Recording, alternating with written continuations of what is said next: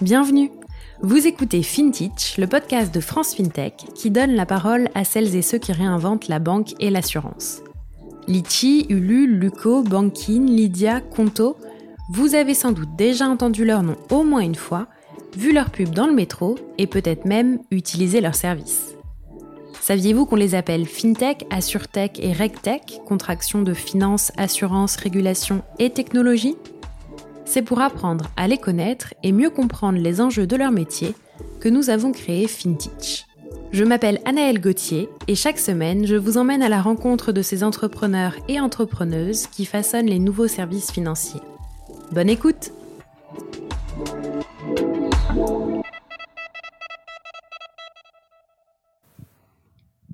Bonjour chers auditeurs et auditrices de FinTech.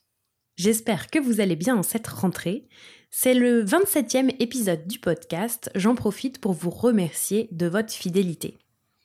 Si FinTech vous plaît, n'hésitez pas à faire connaître le podcast autour de vous pour que plus de monde encore découvre les histoires de nos FinTech, AssureTech et RegTech. Pour ce nouvel épisode, je reçois Rodolphe Ardan, le fondateur et CEO de Spendesk, la solution de gestion des dépenses pour les entreprises.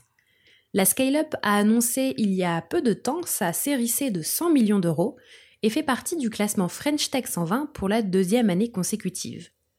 C'est pour cette raison que l'épisode de cette semaine est soutenu par une entreprise que vous connaissez sûrement toutes et tous, Salesforce.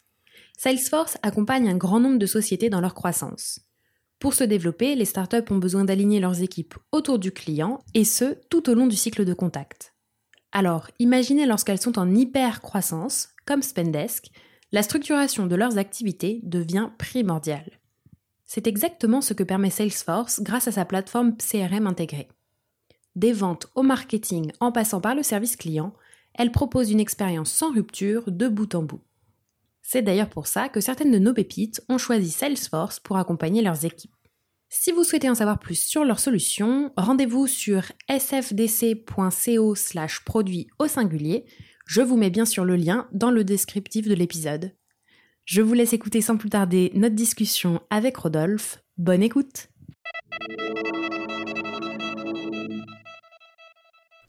Bonjour Rodolphe Bonjour Anaël Merci euh, de ta présence sur FinTech. Est-ce que tu veux bien commencer par te présenter rapidement, s'il te plaît? Quelle formation tu as et quelles étaient tes expériences avant Spendesk? En tout cas, je suis ravi d'être là. Merci de me recevoir aujourd'hui. Euh, alors, mon parcours, mon parcours, euh, j'ai j'ai 39 ans déjà, je suis marié, j'ai deux, j'ai deux enfants, j'ai deux filles et on attend notre, notre troisième fille pour bientôt. Donc, euh, ah, Félicitations. assez excitant d'être, de pouvoir à la fois construire une famille et construire une entreprise. mon parcours, je suis ingénieur de formation, je suis diplômé de l'école polytechnique où j'ai principalement étudié de la physique, de la physique très théorique. J'ai fait un master ensuite de euh, génie électronique à Columbia, à New York, et juste après l'école, euh, j'ai démarré une première entreprise.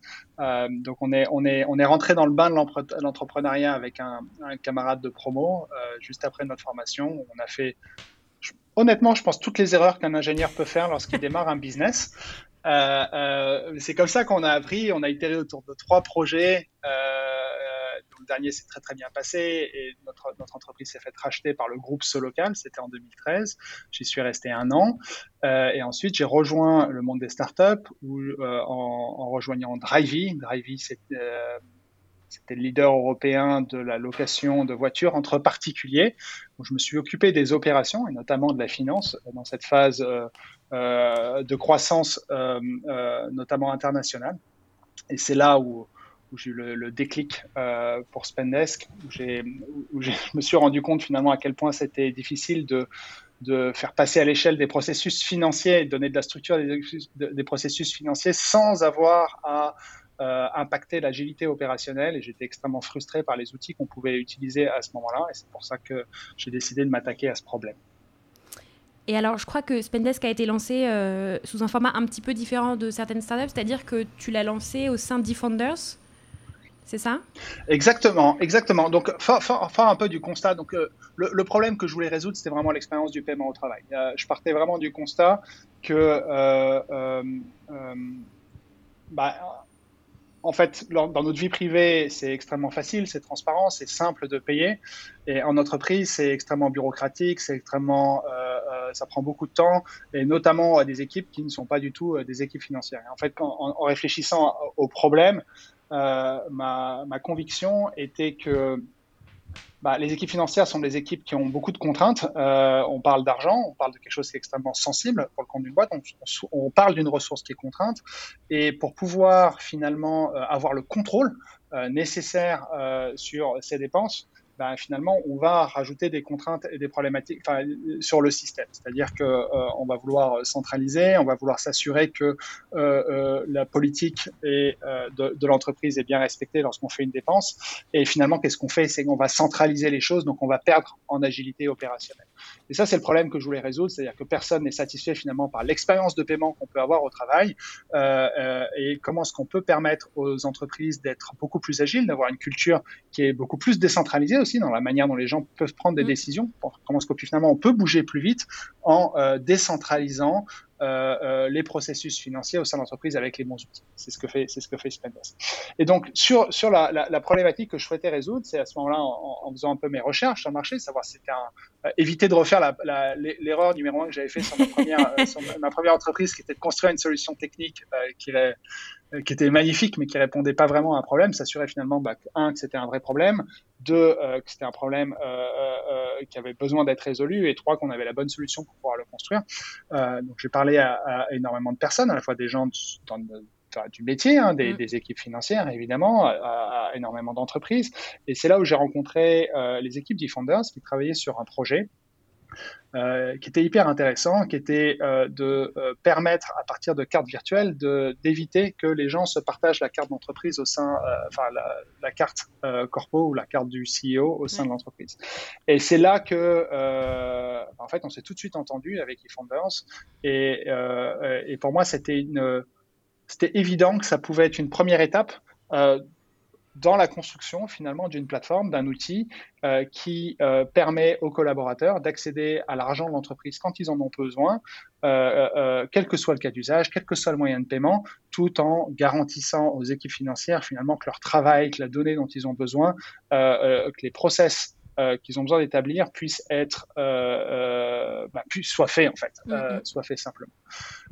et en fait, donc ça c'était un premier point. Et le deuxième point, euh, c'était aussi euh, évident que euh, créer cette entreprise avec eVonders allait me permettre de gagner énormément de temps, surtout dans cette phase initiale de la recherche de ce qu'on appelle le product market fit dans notre jargon, donc finalement de cette adéquation entre le produit, la solution qu'on est en train de construire et finalement le marché, de bah, finalement bah, vraiment pouvoir accélérer cette phase-là en me permettant de me concentrer sur ce qui avait le plus de valeur, c'est-à-dire justement la compréhension du problème et la construction euh, de la solution.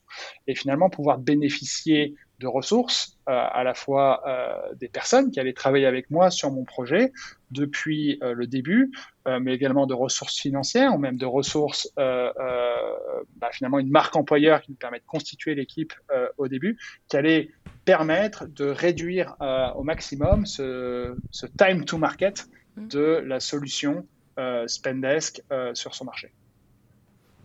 Et donc maintenant, ça fait six ans, je crois, que vous êtes créé? Alors l'entreprise a été créée, on, fête notre cinquième anniversaire cet été. Ah, l'entreprise a été créée le 4 août 2016.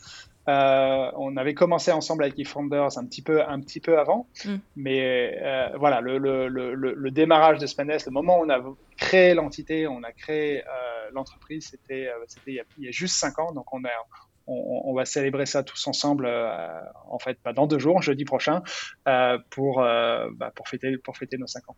Super. Euh, est-ce que tu peux me dire un peu où vous en êtes aujourd'hui euh, en termes d'équipe, euh, peut-être, enfin un peu les chiffres clés peut-être que tu souhaites partager pour qu'on comprenne un peu bah, ce qui s'est passé ces cinq dernières années? Ouais, tout à fait. Bah, aujourd'hui, donc nous, ce qu'on propose, hein, c'est une plateforme en SaaS qui permet aux équipes financières de gérer l'ensemble du process de dépenses de leurs collaborateurs. c'est un produit qu'on a construit au cours de ces cinq dernières années qui leur permet finalement de quel que soit le cas d'usage, quel que soit le moyen de paiement, quand ils ont besoin d'engager une dépense pour le compte de l'entreprise, Spendesk est la solution. c'est la solution qui leur permet de le faire avec une expérience qui est très proche de, l'expérience de paiement qu'ils peuvent avoir dans leur vie privée. Aujourd'hui, on est une entreprise d'environ 300 collaborateurs. On opère sur trois marchés, sur les trois marchés stratégiques européens, la France, l'Allemagne, le Royaume-Uni. On sert euh, un peu plus de 2500 euh, clients euh, sur ces marchés. On vient d'annoncer, d'ailleurs cet été, c'était la, notre grosse nouvelle, la levée de notre dernier tour de table, notre série C de 100 mm. millions d'euros, où General Atlantic nous a rejoint dans l'aventure. Euh, et voilà, et aujourd'hui, on est vraiment dans cette phase de passage à l'échelle. On a le, marché qu'on adresse, c'est un marché qui est nouveau, c'est un marché qui était fragmenté, euh, solutionné en quelque sorte par des solutions qui étaient plutôt des solutions ponctuelles, hein, euh, euh système de remboursement de notes de frais, dématérialisation de factures, mais finalement pas, pas avec une approche holistique mm. comme Spendesk peut, peut, peut l'aborder aujourd'hui. Euh, et on est vraiment dans cette phase où, euh, bah, où les choses s'accélèrent, où la croissance s'accélère et où euh, là où il y a cinq ans, bah, finalement, c'était une solution qui était extrêmement innovante dans un marché naissant qui aujourd'hui devient un marché presque de masse où toutes les équipes, notamment les cibles de clients qu'on adresse, donc les entreprises entre 30 et 1000 collaborateurs qui ont une équipe financière, bah, sont en train de s'équiper. Et alors, il y a plein de choses sur lesquelles j'ai envie de revenir dans ce que tu viens de me dire, mais d'abord, est-ce que tu peux nous expliquer comment vous fonctionnez pour vous rémunérer? C'est quoi votre business model, tout simplement? Donc, nous, on est sur un modèle SaaS. On est sur un modèle SaaS, euh, c'est-à-dire que finalement, nos clients euh, payent un abonnement tous les mois en fonction des fonctionnalités et de l'usage qu'ils vont avoir de notre plateforme. Euh, donc, c'est un modèle assez classique de revenus récurrents et d'abonnement. Ok, c'est très clair. Alors, j'ai envie de revenir sur un point, parce que tu m'as dit que vous étiez quasiment 300 maintenant, donc dans l'équipe. Euh, ça commence à faire euh, du monde. Je ne sais pas si tu avais déjà eu l'expérience de, de, gérer, d'être le CEO d'une entreprise avec euh, autant de, monde. Comment on favorise l'alignement entre les différentes équipes et les différents départements au sein de l'entreprise quand on devient aussi nombreux alors surtout que ça allait très très vite, hein, parce qu'il y a deux ans, on était deux ans et demi, on était 30 collaborateurs dans l'entreprise.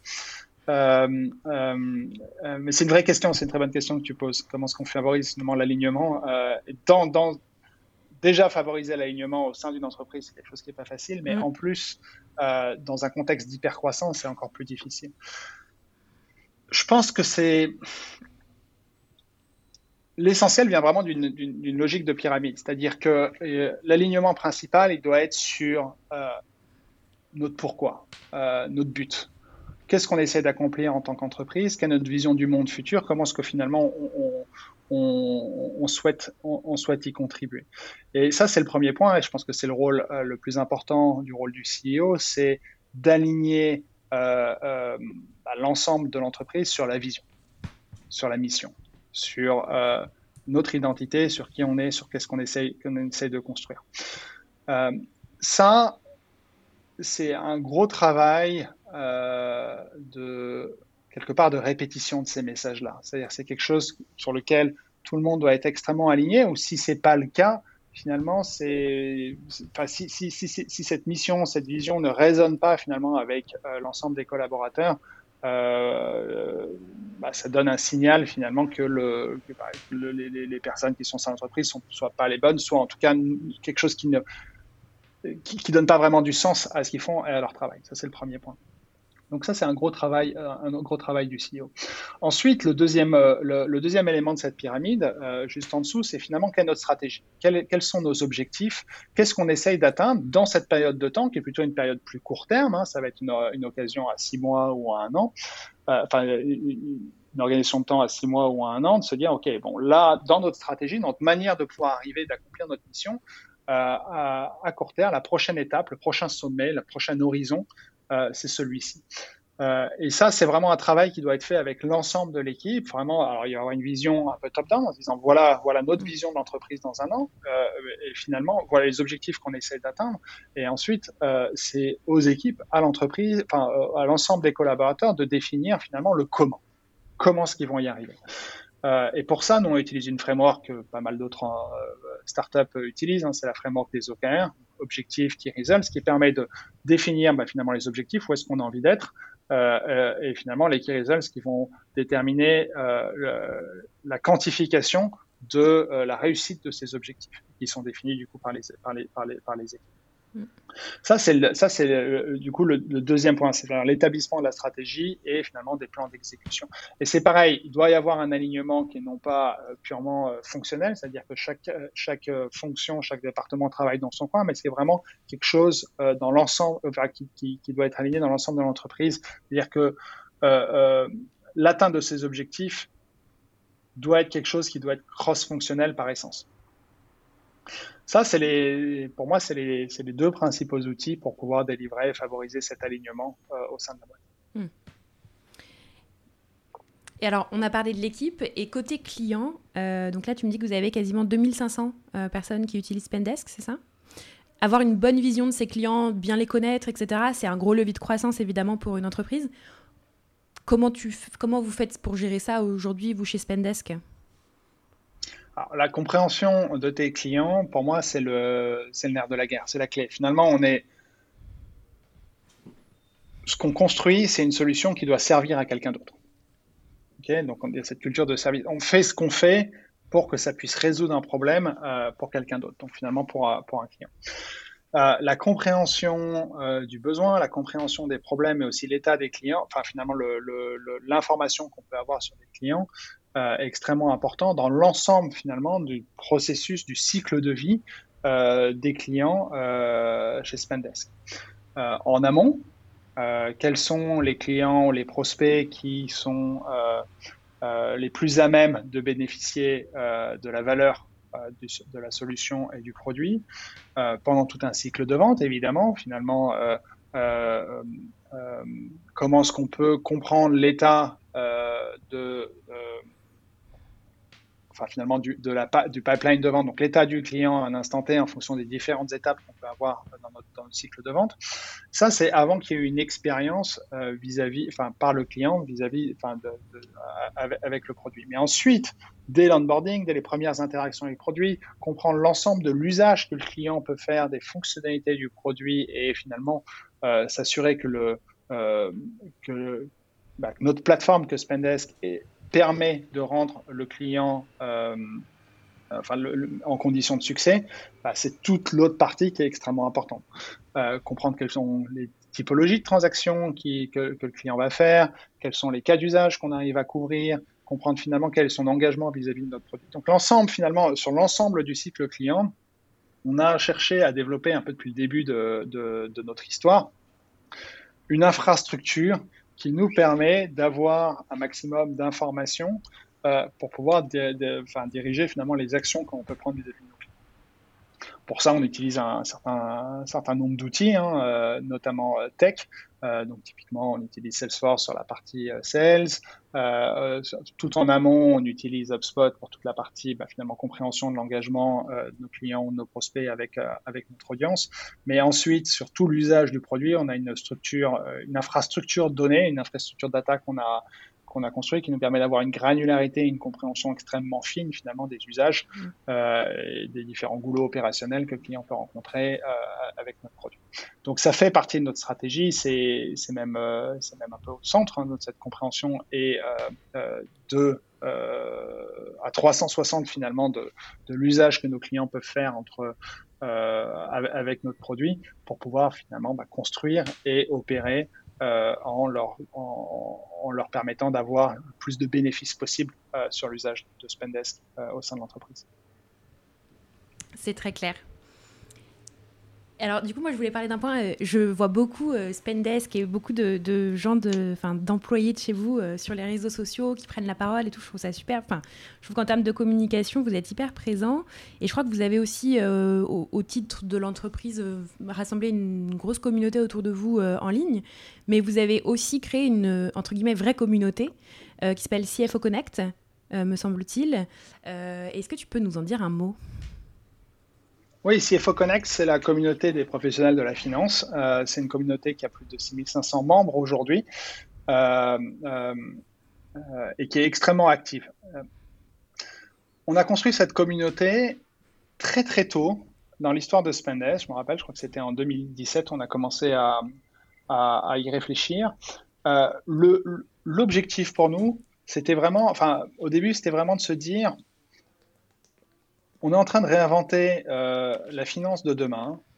on a besoin de comprendre on a besoin de comprendre quels vont être les enjeux et comment ce métier est en train de se transformer. On est ignorant, euh, donc parlons, euh, avec un maximum de gens. Et on s'est rendu compte que dans les entreprises, euh, il y avait des postes ou enfin en tout cas des fonctions qui étaient déjà très, enfin, très animées en termes de communauté, les fonctions commerciales, les fonctions enfin, d'ingénierie en marketing, mais au niveau financier, il n'y avait pas grand-chose. Il n'y avait pas grand-chose, alors que c'est des personnes, euh, c'est-à-dire que les équipes financières sont des personnes qui sont déjà extrêmement, mine de rien, connectées entre eux pour, euh, d'un mm. point de vue très local, pour arriver à trouver des conseils, euh, des, des, retours d'expérience, etc. Et qui étaient extrêmement demandeuses finalement de, euh, de pouvoir échanger euh, avec des personnes qui font face aux mêmes problématiques, ou qui l'ont déjà fait par le passé pour pouvoir apprendre et, euh, et, gagner en bonne pratique. Et donc pour nous, ça a été une évidence de se dire en fait, il faut, il y a, il faut, c'est notre rôle en inventant le futur de la fonction de devoir, enfin de d'aider, de, supporter ça, d'animer ça. Et c'est pas que c'était vraiment pas un objectif euh, commercial, c'est-à-dire de se dire on va utiliser notre communauté pour vendre notre produit. Non, pas du tout. C'était vraiment de se dire bah, en fait, euh, nous on a énormément à apprendre, donc faisons en sorte que ces gens se rencontrent. Euh, grosso modo, on, paye les bières, mais rencontrez-vous pour que nous on puisse écouter, échanger, participer et finalement contribuer euh, à cette construction future de ce que va être ce métier. Ça, c'était le début de CFO Connect, une communauté qui, qui, a, qui a grandi depuis, 6500 membres aujourd'hui. Et on a une approche extrêmement locale au début, donc euh, vraiment euh, par ville, pour, mm. avec des événements, qui, enfin, euh, en organisant des événements qui étaient physiques, et petit à petit qui s'est transformé en une approche de plus en plus globale. Euh, Aujourd'hui, il y a une grosse partie de notre communauté, par exemple, qui est présente aux États-Unis. Mais vraiment euh, avec ces, sujets de discussion de comment est-ce qu'on imagine la finance de demain, euh, qu'est-ce que c'est la finance au sein d'une entreprise moderne, euh, quelles sont les typologies d'outils que les, financiers ont besoin, qu'ils vont utiliser, comment est-ce que le rôle est en train d'évoluer. Et, vraiment accompagner et réfléchir et co-construire la transformation de cette fonction. Et je pose la question si jamais des personnes intéressées nous écoutent, il y a des critères d'adhésion pour rejoindre la communauté, comment on fait? Alors, on peut directement aller sur le site de cfoconnect.eu euh, pour pouvoir rejoindre la communauté qui est ouverte à tous les professionnels de la finance. Et ensuite, en fonction euh, des, il y a différents, euh, euh, c'est pas des plans parce que tout ça c'est complètement gratuit, mais en fonction de l'expérience et de l'animation et de l'engagement que vous pouvez avoir dans la communauté, il y a différents euh, services qui sont proposés à l'ensemble de la communauté. Super, je le mettrai dans la description de l'épisode. Euh, et alors, si je reviens à Spendesk, euh, qu'est-ce qu'on vous souhaite euh, pour la fin 2021 C'est quoi les objectifs, les, ambitions d'ici la fin de l'année? Donc on vient, on vient de lever, on vient de lever notre série C. Donc on a, on, a plus de 100 millions d'euros en banque pour justement supporter cette croissance. On est vraiment dans cette phase de passage à l'échelle. Euh, ce qu'on ce qu'on cherche à faire, c'est continuer à doubler notre base client. Euh, donc on a, on a des plans qui sont extrêmement ambitieux, notamment des plans de recrutement. Hein. Euh, on cherche euh, plus de 120 nouveaux personnes d'ici d'ici la fin de l'année. On va encore doubler nos effectifs dans les 18 à 24 prochains mois. donc ça, c'est des gros enjeux. Ouais. Ouais.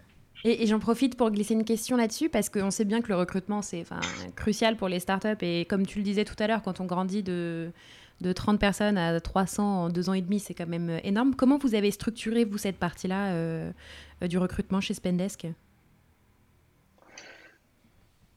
On a... Bah en fait, on l'a... Comment, comment dire? Comme tu dis, le recrutement, c'est le... En tout cas, les, faire venir les bons profils dans l'entreprise, c'est des choses les plus importantes pour justement nous mettre dans les conditions de succès vis-à-vis de cette croissance.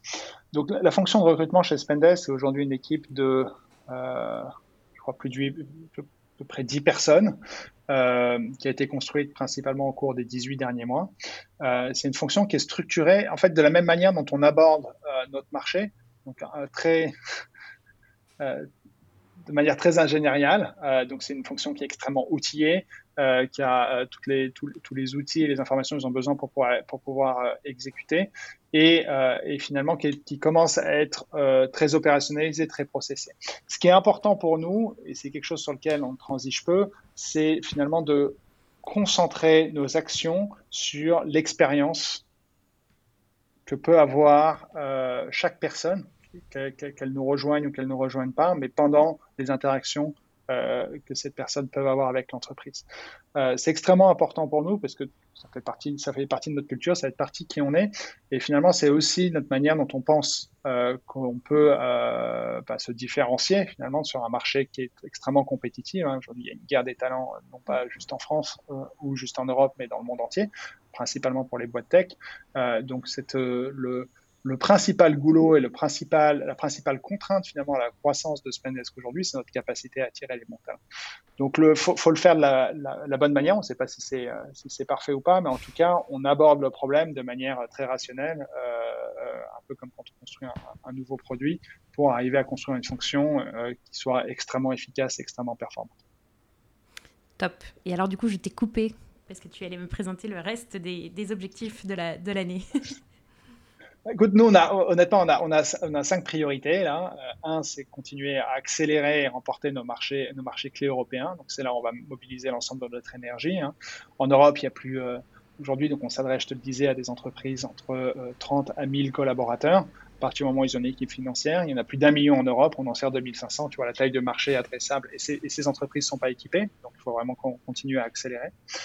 Euh, en parallèle, on continue à, réfléchir à, une extension encore, euh, encore, plus internationale, donc ouvrir des pays, dans quelle priorité, euh, comment est-ce qu'on va opérer ça. Notre troisième, notre troisième grosse priorité, c'est de faire grossir l'équipe, ce que je te disais. Donc, euh, on, on doubler l'équipe d'ici la fin 2022. 110 euh, personnes d'ici fin 2021 euh, qu'on souhaite recruter, 50% en France, 50% à l'international, dans nos bureaux à Berlin ou à Londres. Euh, et on commence à vraiment amener une expertise forte dans cette phase euh, au sein de l'entreprise, comme par exemple le recrutement de, James Colgan, notre Chief Product Officer qui vient d'arriver, qui nous vient de chez Slack, euh, qui, arrive de, San Francisco et qui a, déménagé avec toute sa famille à Paris pour, euh, pour, pour, venir nous aider à, nous développer. Le quatrième point, c'est de continuer à accélérer notre innovation produit. Euh, Aujourd'hui, on a la solution la plus complète en Europe euh, qui permet finalement aux équipes financières de gérer leurs dépenses opérationnelles. C'est que le début de l'histoire. Il y a énormément de choses qui peuvent être faites, euh, à la fois pour donner beaucoup plus de visibilité, beaucoup plus de rapidité, beaucoup plus d'autonomie aux collaborateurs quand il s'agit de dépenser l'argent de la boîte. Mm. Et enfin, tu en as parlé, notre communauté, c'est pour nous quelque chose qui est extrêmement important parce que c'est, euh, selon moi, un des éléments qui nous permettra à, terme de toujours être en avance de phase vis-à-vis des besoins du marché et de cette compréhension de la révolution qui est en train de, se passer au sein de l'équipe financière. Donc on continue à, investir massivement dans notre communauté, à aider.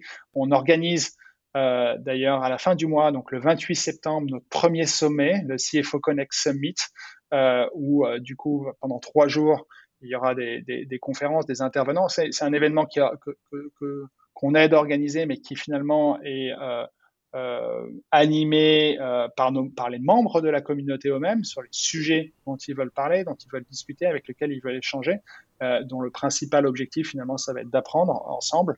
donc ça c'est notre notre cinquième notre cinquième grosse priorité. Super. Tu m'as beaucoup parlé d'international. J'en ai discuté un petit peu avec d'autres fondateurs dans d'autres épisodes de FinTech.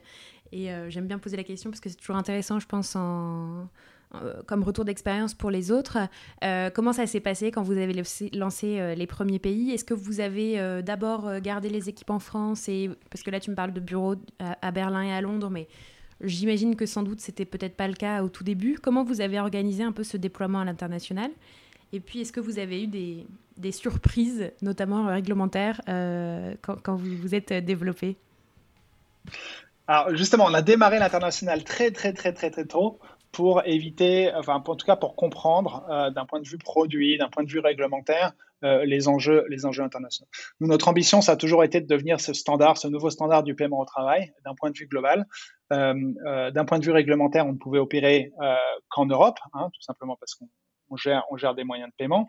Euh, donc les, partenaires avec qui on travaille avaient une licence européenne, mais on s'est dit, bah, il faut qu'on comprenne en tout cas les problématiques produits, les problématiques réglementaires sur les chaînes sur lesquelles on peut opérer. Donc du coup en Europe euh, depuis le début. Et c'est extrêmement important parce que c'est ce qui, le problème qu'on résout, c'est quelque chose qui est le problème est là depuis longtemps, mais la solution, la manière dont on l'aborde, c'est extrêmement nouveau. Hmm. Hein, on vraiment sur, on n'est pas sur un marché de remplacement, on n'est pas en train de remplacer une banque, on n'est pas en train de remplacer euh, euh, une solution de gestion de notes de frais, on n'est pas en train de, euh, on est vraiment en train de construire une nouvelle manière dont l'entreprise et les équipes financières sont organisées pour pouvoir gérer leurs dépenses opérationnelles. Donc finalement, la solution est extrêmement innovante, extrêmement novatrice. Euh, et on avait besoin de comprendre si le problème qu'on résolvait, c'était un problème qui était global, c'est un problème qui était local. Euh, intuitivement, qu'on permet finalement à, des personnes de dépenser de l'argent qui n'est pas le leur, on se dit que le problème est, pour tout le monde, mais finalement, quels sont les enjeux euh, locaux en termes d'intégration avec euh, la comptabilité, en termes d'enjeux euh, réglementaires, et, et, en quel point est-ce que ces enjeux-là vont modifier l'architecture produit ou les besoins produits ou les capacités produits pour pouvoir adresser ces marchés. Donc très très tôt, euh, honnêtement, au lancement de l'entreprise, donc pendant l'été, enfin lancement du produit pendant l'été 2016, euh, on a dit qu'on était ouvert sur plusieurs marchés. je me rappelle à l'époque, alors qu'on n'avait pas aucune capacité opérationnelle pour le faire, on annonçait toutes les semaines qu'on lançait dans un nouveau marché, mais uniquement pour avoir justement pour commencer à euh, ouvrir des discussions avec des prospects, avec des clients euh, euh, potentiels et essayer de comprendre comment ça marchait dans leur entreprise, quel process ils avaient en place et quels étaient les impacts sur notre produit. Donc ça, c'était vraiment au tout début de Spendesk. Un an et demi après, une fois qu'on avait cette bonne compréhension qui nous permet de bien architecturer notre produit, on a décidé de, bah, commencer à bah, continuer à apprendre avec des clients, mais on est en des vrais clients et donc commencer à démarcher euh, euh, bah, d'autres pays, notamment avec une priorisation sur l'Allemagne et sur le Royaume-Uni. Et là, notre stratégie, ça a été de le faire depuis Paris. Donc, on a embauché euh, des personnes qui étaient Qui étaient allemandes ou qui étaient anglais, qui étaient natives de, de, ces pays-là, pour commencer à réfléchir et à construire euh, les modèles d'acquisition euh, dans, ces différents pays. Et on a continué à le faire pendant pas mal de temps jusqu'au moment où on s'est rendu compte que notre goulot principal euh, pour continuer à croître sur ces marchés-là où il y avait une traction extrêmement forte, bah, c'était encore une fois notre capacité à recruter les bonnes personnes au bon moment et où le bah là on commence à enfin c'est ça c'est encore c'est beaucoup plus difficile de recruter par exemple des commerciaux ou des euh, customer success managers qui sont anglais à Paris que finalement mm. une fois qu'on est à Londres et sur lequel on a un pool de talent qui est beaucoup plus gros. Donc c'est à ce moment-là et ça c'était début 2020, on a ouvert nos bureaux à Londres, nos bureaux à Berlin pour commencer à construire des équipes locales et accélérer euh, dans la pénétration de ces marchés. C'est très clair, merci beaucoup. Et avec Spendesk, vous faites euh, partie des fintech, comment dire, un, peu en vogue, on va dire, et vous avez rejoint le, classement French Tech 120 cette année. Et je voulais voir un petit peu avec toi euh, ce que ça vous apportait en, termes d'accompagnement, ce que vous en attendiez, est-ce que vous aviez peut-être pu commencer à accélérer comme projet grâce au programme et, ce que vous comptez encore faire avec nous, c'est la deuxième année consécutive qu'on est au French Tech 120 euh, et, honnêtement, c'est un super programme. Euh, c'est un super programme puisque ça nous permet d'avoir une communication privilégiée avec les différents, différents services euh, publics et services de l'État qui nous permettent d'accélérer. Euh, ça a été un vrai accélérateur, c'est une vraie aide, euh, notamment, et nous on l'a vraiment, on l'a principalement utilisé pour pour l'attraction et, et, nous aider à faire venir des talents, des talents de l'étranger, principalement depuis les États-Unis, pour pouvoir bah, finalement nous accompagner dans cette étape d'accélération de l'entreprise. Euh, ça c'est le premier point. Le deuxième point euh, où, euh, où, ça, ça, nous, où le programme nous permet, nous, nous aide, nous aide au quotidien, c'est vraiment dès qu'on a une question euh, de problématique euh, bah, vraiment qui est liée avec l'administration et qui nous permet d'avoir des raccourcis et des réponses beaucoup plus rapidement et ce qui permet d'accélérer euh, notre rythme d'exécution. Euh, je suis vraiment, vraiment très content de ce programme. très content d'en faire partie. c'est une vraie aide pour les entreprises et pour les entrepreneurs. donc, donc bravo, faut continuer. Super.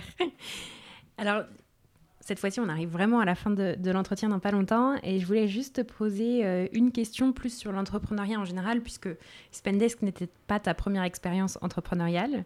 Et tu disais que dans ta première boîte, euh, tu as fait à peu près toutes les erreurs euh, à, ne pas faire. Est-ce que tu peux me dire un peu les leçons que tu tires finalement de toutes ces années d'entrepreneuriat ouais, à titre personnel, à titre professionnel? Ah, L'entrepreneuriat, c'est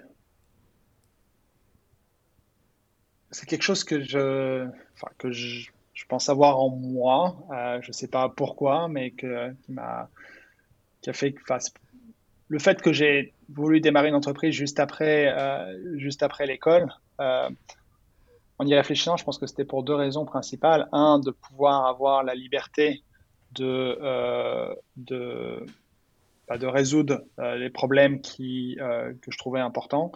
Et deux, finalement avoir une, vie, enfin, une, correspondance rapide finalement entre l'impact de mes actions et, euh, enfin, de ce que l'impact entre ce que je faisais et finalement le résultat. Euh, entreprendre, c'est quelque chose qui demande énormément d'énergie. C'est pas nouveau. Je pense que tous les entrepreneurs peuvent le dire. C'est quelque chose qui est extrêmement difficile. C'est un métier, c'est un métier très dur. C'est un métier qui demande une résilience euh, euh, très très forte euh, parce que finalement c'est vraiment des hauts et des bas en permanence. Il faut avoir une confiance, une conviction sur sa vision et sur ce qu'on essaie de changer qui soit très fort pour pouvoir permettre de supporter ça. Euh, mais c'est quelque chose qui est extrêmement gratifiant, notamment euh, lorsqu'on commence à être entouré de personnes qui sont euh, brillantes. extrêmement créatives qui qui, qui, qui, qui font qui, qui rendent finalement cet impossible bah, réel quand on partait d'une page blanche et euh, finalement qui, permettent de réaliser le, rêve, hein, euh, le service, euh, le, problème qu'on résout pour, qu'on est en train de résoudre avec l'entreprise. c'est quelque chose que je, personnellement, je suis pas sûr de pouvoir faire un autre métier. j'ai essayé, mais c'est quelque chose qui me, qui me, ramène, me ramène tout le temps. Au moment du démarrage de Spendesk, vu que j'avais déjà eu une première expérience entrepreneuriale. Je connais du coup les hauts et les bas de euh, l'entrepreneuriat et, euh, et, en tout cas l'énergie que ça demande. Je me suis vraiment posé les questions, mais vraiment d'un point de vue personnel, c'est quelque chose que je recommande à, tous les entrepreneurs qui se lancent. C'est vraiment de réfléchir pourquoi, qu'est-ce qu'on qu qu essaie d'accomplir, qu'est-ce qui est important, pourquoi est-ce qu'on a envie de le faire?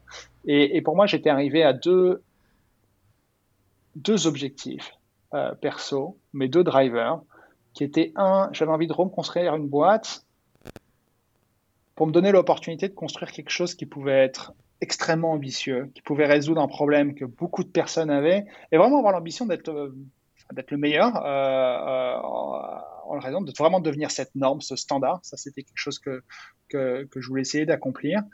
Et deuxième objectif, c'est vraiment avoir l'opportunité de créer une entreprise une entreprise où les gens qui y travaillent euh, sont fiers, euh, sont contents, sont euh, finalement une entreprise où pour les personnes qui, y sont passées pendant un moment de leur carrière professionnelle, ben, dans lequel ils vont ils vont s'en rappeler comme un des meilleurs moments de leur carrière. Et, et ces deux objectifs, pour moi, ils sont ils sont vraiment au même niveau. Il y en a un qui va donner un peu l'ambition de ce qu'on essaie d'accomplir. On ne sait pas si on va y arriver, mais en tout cas, on a l'énergie, on a l'envie d'essayer. Mm. Et le deuxième qui va être plutôt sur le comment est-ce qu'on va le faire. Euh, arriver à construire quelque chose qui est sur le long terme euh, euh, et dans lequel quand on se retrouve, quand on se retourne après plusieurs années, après plusieurs décennies même, on se dit c'est quelque chose qui est ouais, dans lequel on, pour lequel on est, on est extrêmement fier. Donc voilà, voilà un peu moi, mes, drivers personnels euh, qui m'ont conduit à construire Spendesk. Super, merci beaucoup pour ta transparence. Euh, j'ai deux dernières questions qui sont plus euh, des questions d'inspiration pour nos auditeurs auditrices.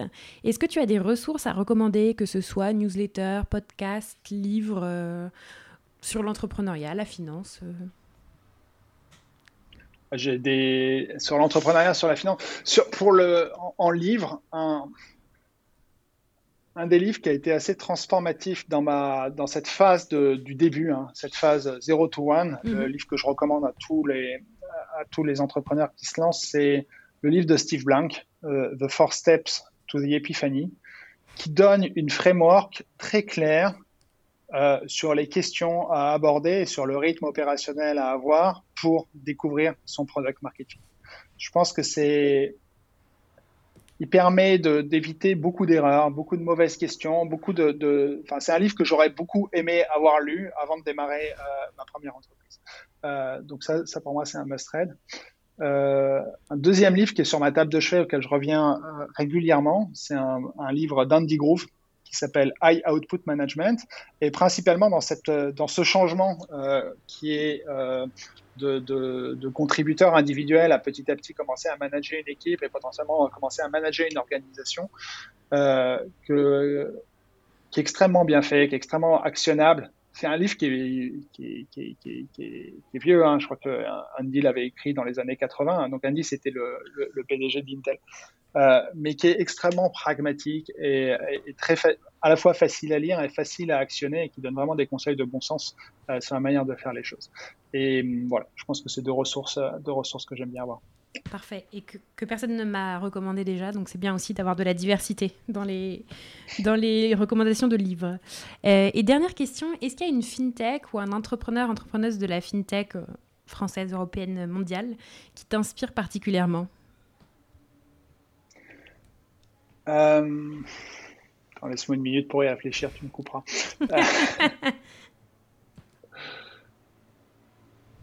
je... Ouais, il y, a une fintech, mais qui est un peu, standard, qui est peut-être un peu bateau, mais dans lequel, qui m'impressionne. Euh, alors, qui est, plus vraiment une, une start-up, hein, c'est Stripe. Stripe, euh, les fondateurs de Stripe sont impressionnants, ils sont hyper jeunes et ils ont une stratégie depuis le début qui est très, très, très, très, très. Euh, enfin, qui, est vraiment une stratégie gagnante. Ils ont eu la capacité de construire une entreprise qui fait plus de plusieurs milliers de personnes aujourd'hui en quelques années et qui est vraiment positionnée comme euh, comme, euh, comme une plateforme euh, qui devient euh, très difficile à contourner à partir du moment où on a envie de construire un produit qui a besoin qui a besoin de faire appel à des moyens de paiement. Donc ça, et le deuxième point, c'est une culture d'entreprise qui a été extrêmement forte depuis le début, euh, avec des talents, euh, ouais, cette capacité à, à, à, faire venir des talents qui sont qui sont extrêmement doués. C'est ouais, une entreprise que je suis beaucoup, euh, dont je m'inspire beaucoup euh, dans la construction la construction de Spendesk. Pour le coup, c'est la réponse qui est la plus revenue, hein, Stripe. Je pense que tout le monde ouais, est Stripe est impressionnante, notamment dans mm. la fintech. Ouais, ouais. Mm. Eh ben c'est super, 41 minutes, on est pas mal. Merci beaucoup Rodolphe. Merci beaucoup Annelle.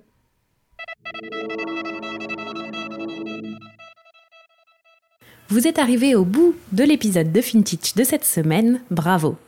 Merci de vos écoutes. Si le podcast vous a plu, n'hésitez pas à nous le dire sur les réseaux sociaux, à noter sur Apple Podcast par exemple, et à le partager à deux ou trois personnes de votre entourage pour le faire connaître. Merci beaucoup et à la semaine prochaine.